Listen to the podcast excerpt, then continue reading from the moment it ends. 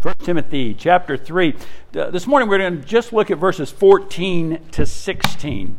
Um, and I've explained this before, I think, but uh, when, when uh, an American preacher delivers a message, usually uh, you've got these points that unfold in one, two, three. And um, I notice when I when we have three points, when I get through with my first point, everybody looks at their watch and they start doing the math. Okay, if his first point took twenty minutes, oh no. But it's kind of normal. But now those of you who know me know sometimes I take ten minutes just to get to the text. So you just can't trust it. So, um, but the idea is at the end, uh, in the conclusion, there's this one powerful thought that we hope stays with you. And so after lunch, uh, you can remember it, repeat it. You can ask your kids and they'll remember it. Um, but in a lot of the Greek teaching, the main point's right in the middle. And so, you know, I have one, two, three. Uh, in their teaching, point one would be the start and the end. Point two would be in the middle and the middle. And then right in the center would be, this is the kernel statement. This is what matters most. And so uh, I feel like that's where we are in First Timothy. Um, in your Bible, you'll see it's usually it's indented in a different way when we get to this creed um, that starts in verse sixteen. And so... Um, think about how this has played out. Uh, last week, the apostle was clear about who's going to lead the church. What, what should their character look like? And we talked about the importance of character over charisma. What is at the core of those people who are to lead the church? And so right immediately following that comes this text. And I've called it house rules. How are we to behave? We've got our leaders, we've had a structure for how we should worship, and now he's going to uh, talk about how we are to behave. Uh, First Timothy three, fourteen to sixteen.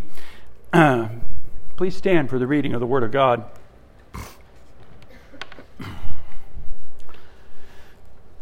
I hope to come to you soon, but I'm writing these things to you so that if I delay, you may know how one ought to behave in the household of God, which is the church of the living God, a pillar and buttress of the truth. Great indeed, we confess, is the mystery of godliness. He was manifested in the flesh, vindicated by the Spirit, seen by angels, proclaimed among the nations, believed on in the world, taken up in glory. Grass withers, the flower fades, the word of our God will stand forever. You may be seated. I hope to come to you soon, he says, but I better write these things just in case something happens. Uh, it's so important that this message gets to Timothy that you have the sense that the apostle is saying, um, listen, if I don't make it, if I get If I get killed, if I if I get sick, I, this is so important, right? We have things that are so important. I have this Coinbase account, and there's like twelve key words that you have to know in order to hack into it, right? It says, hey, don't leave this on your phone. Don't leave it printed anywhere. I'm like, well, where am I supposed to leave it?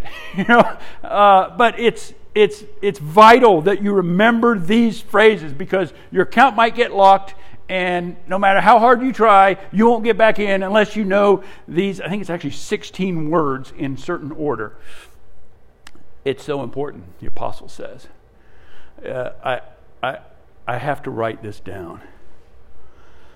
What does he have to write down? Well, I, I call it house rules. He says, I'm writing these things down in order that, or so that, you may know how to behave. Isn't that interesting?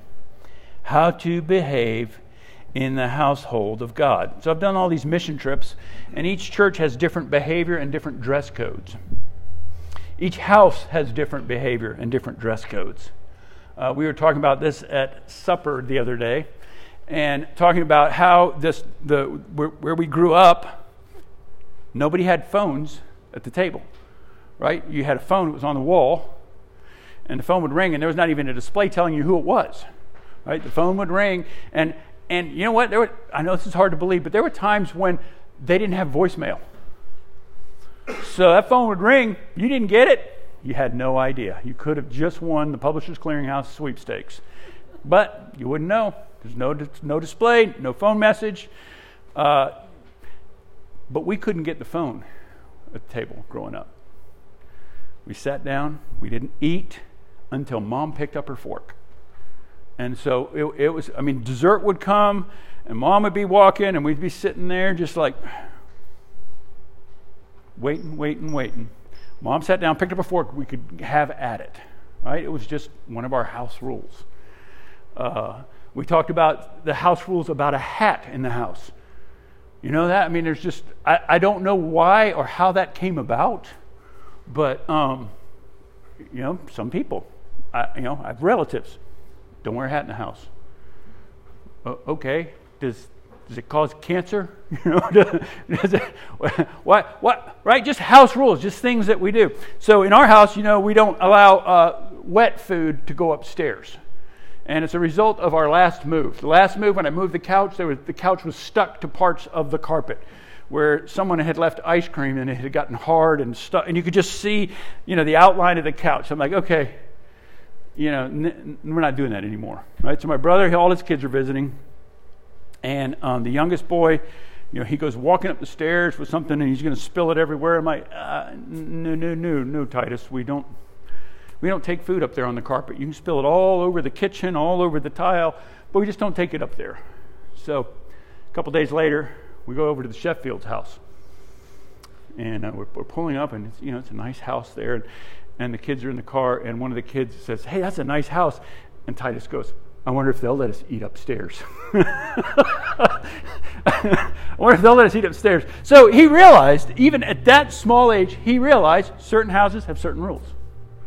Um, certain houses have certain rules. And uh, the apostle here is saying uh, the Christians, the church, the community of God's people is called a household.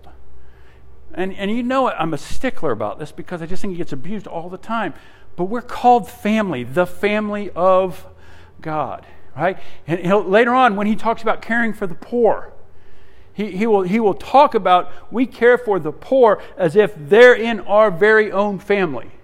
We're their last line of hope, the church. We're, we're to care for the poor as if it's my mom, as if it's my sister, if it's my brother. And and so he says this, this way of behavior matters.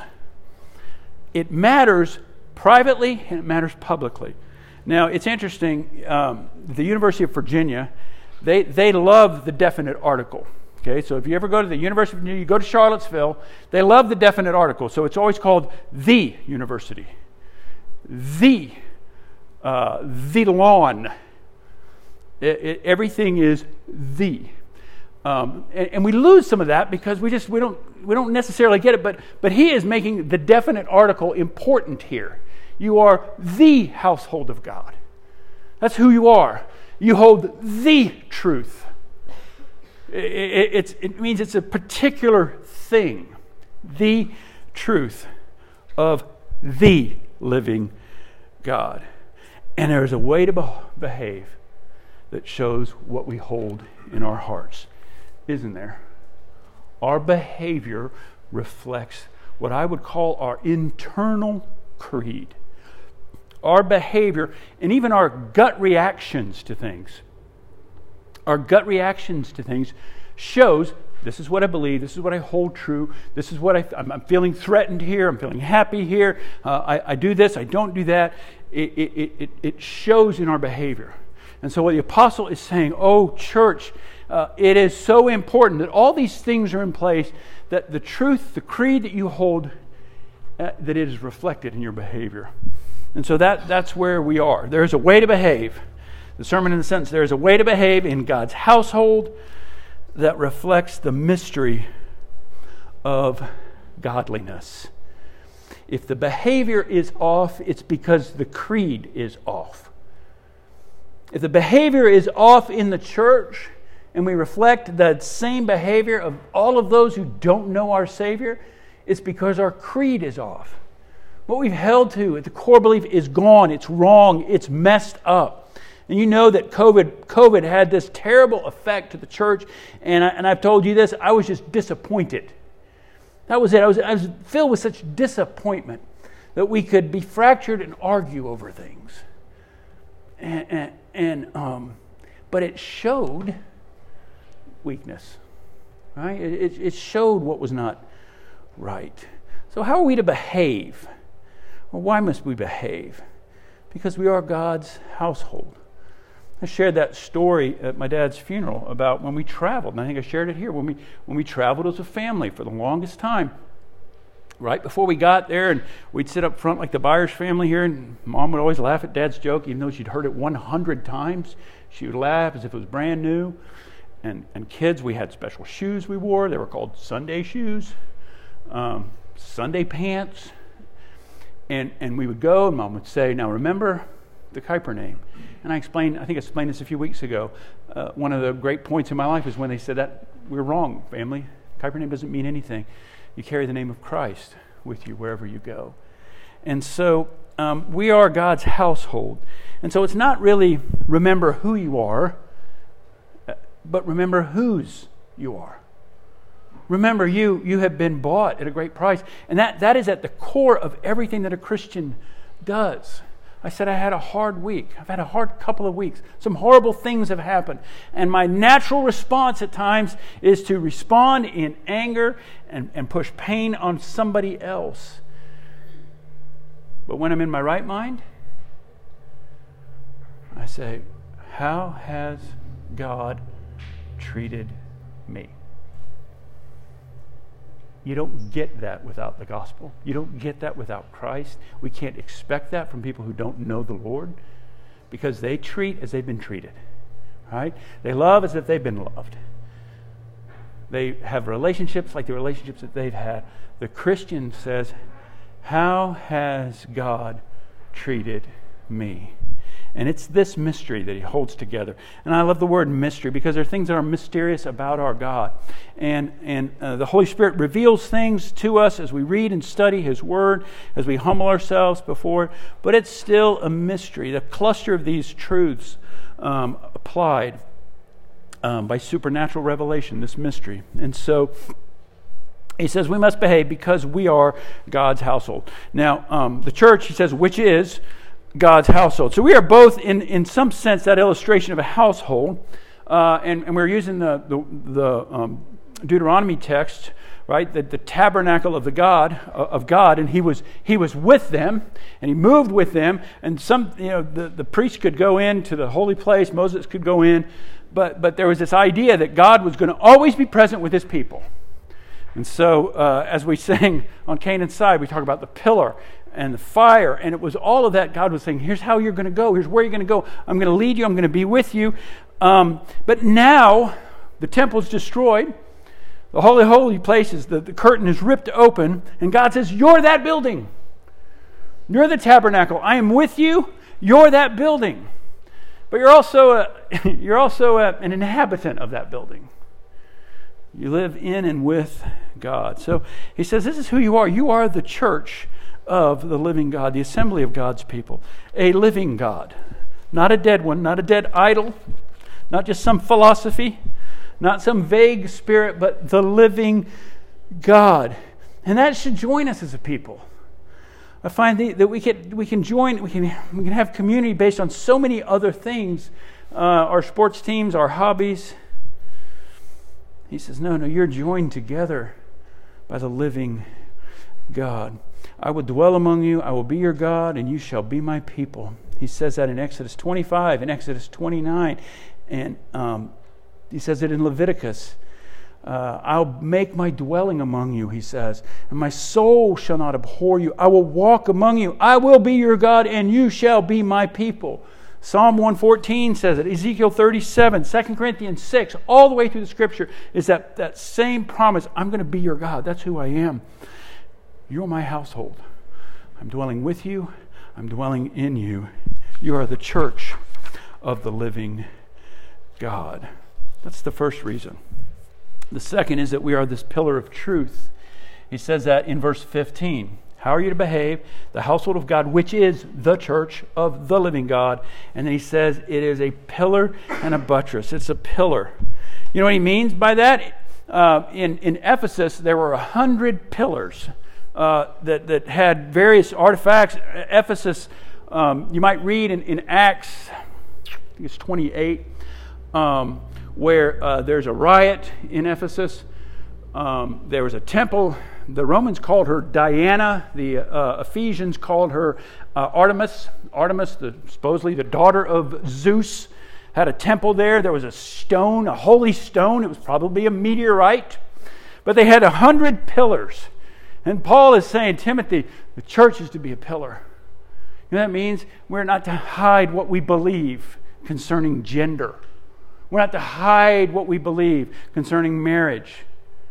We're not to hide what we believe concerning Jesus being the only way to God. Don't, don't do that. Oh, sometimes we're tempted to be sweet. But to be sweet and kind and not right, it's the worst thing we can do is keep people from the truth. The way you behave, he says, you're the pillar. And in Ephesus, there's all these other pillars with various truths, artifacts, idols, vile images. But the church to be set up high as a pillar. The church, thirdly, as a buttress of the truth. So it's both a pillar, it's a dwelling place, but it's also a foundation held by the truth. And so that, that brings this beautiful creed. You can see him uh, in these six phrases. Uh, it, it, it's as like he is saying, hey, uh, Timothy, the elders, the deacons, the officers of the church, make sure they recite this. Make sure they understand it. Um, when we do creeds with our question and answer, when we do the Apostles' Creed, Nicene Creed, um, our hope is that you'll memorize it, that it'll be impressed on you. As you go about your day, when something speaks negatively about it, like, no, no, this is what I know. This is what I believe. Um, and so this truth, it, it was really hard to outline this in the like, next section. I have four different ways of outlining it. So I think on the notes here, if you get to uh, press the button on the next one there, um, the revelation of Jesus Christ, next one. Uh, so the first two, yeah, go ahead and put them all up. That's great. um, here, here's what he says. Here's the truth that you confess. This is what you need to believe. Um, the first is that Jesus Christ has been revealed. And so those first two, manifested in the flesh, vindicated by the Spirit. He, he, when we say revelation, we tend to think of that, oh, that means all the stuff's going to happen. No, revelation just means to reveal, to show something.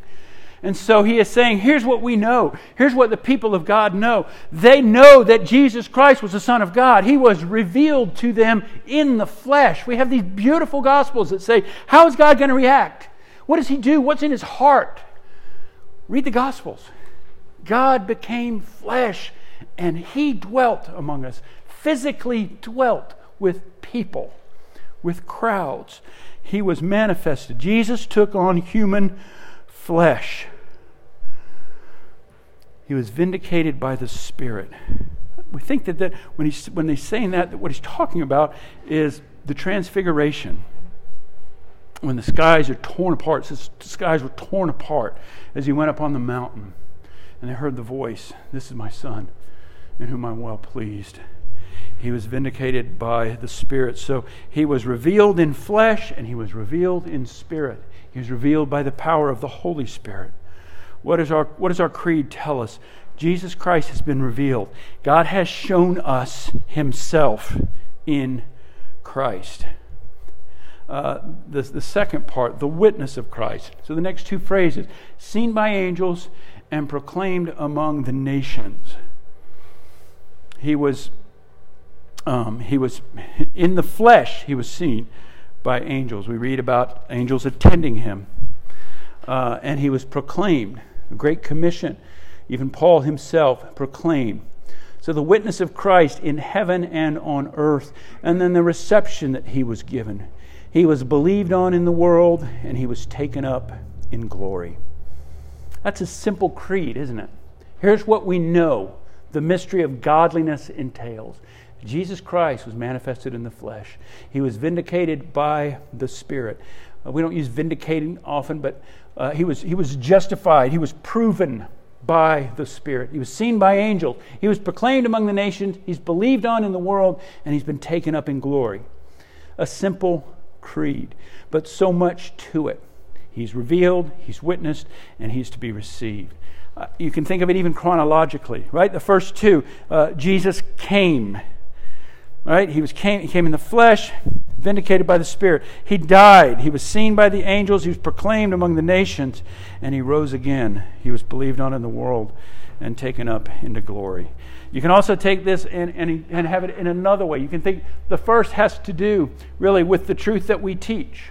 Right? We teach the revelation of Jesus Christ. We teach about him. The church is to teach about him. And the second part, the church is to witness about him. We are to bear witness. We are to tell the world about him. And the, the third, worship. Believed on in the world and taken up in glory. That's our creed. If there's something wrong in our behavior, there's something wrong in our creed. We have let something else consume our mind and our thoughts. It's deep, but it should be deep. It should require some work on our part. And so that's the mystery. Does your household reflect it?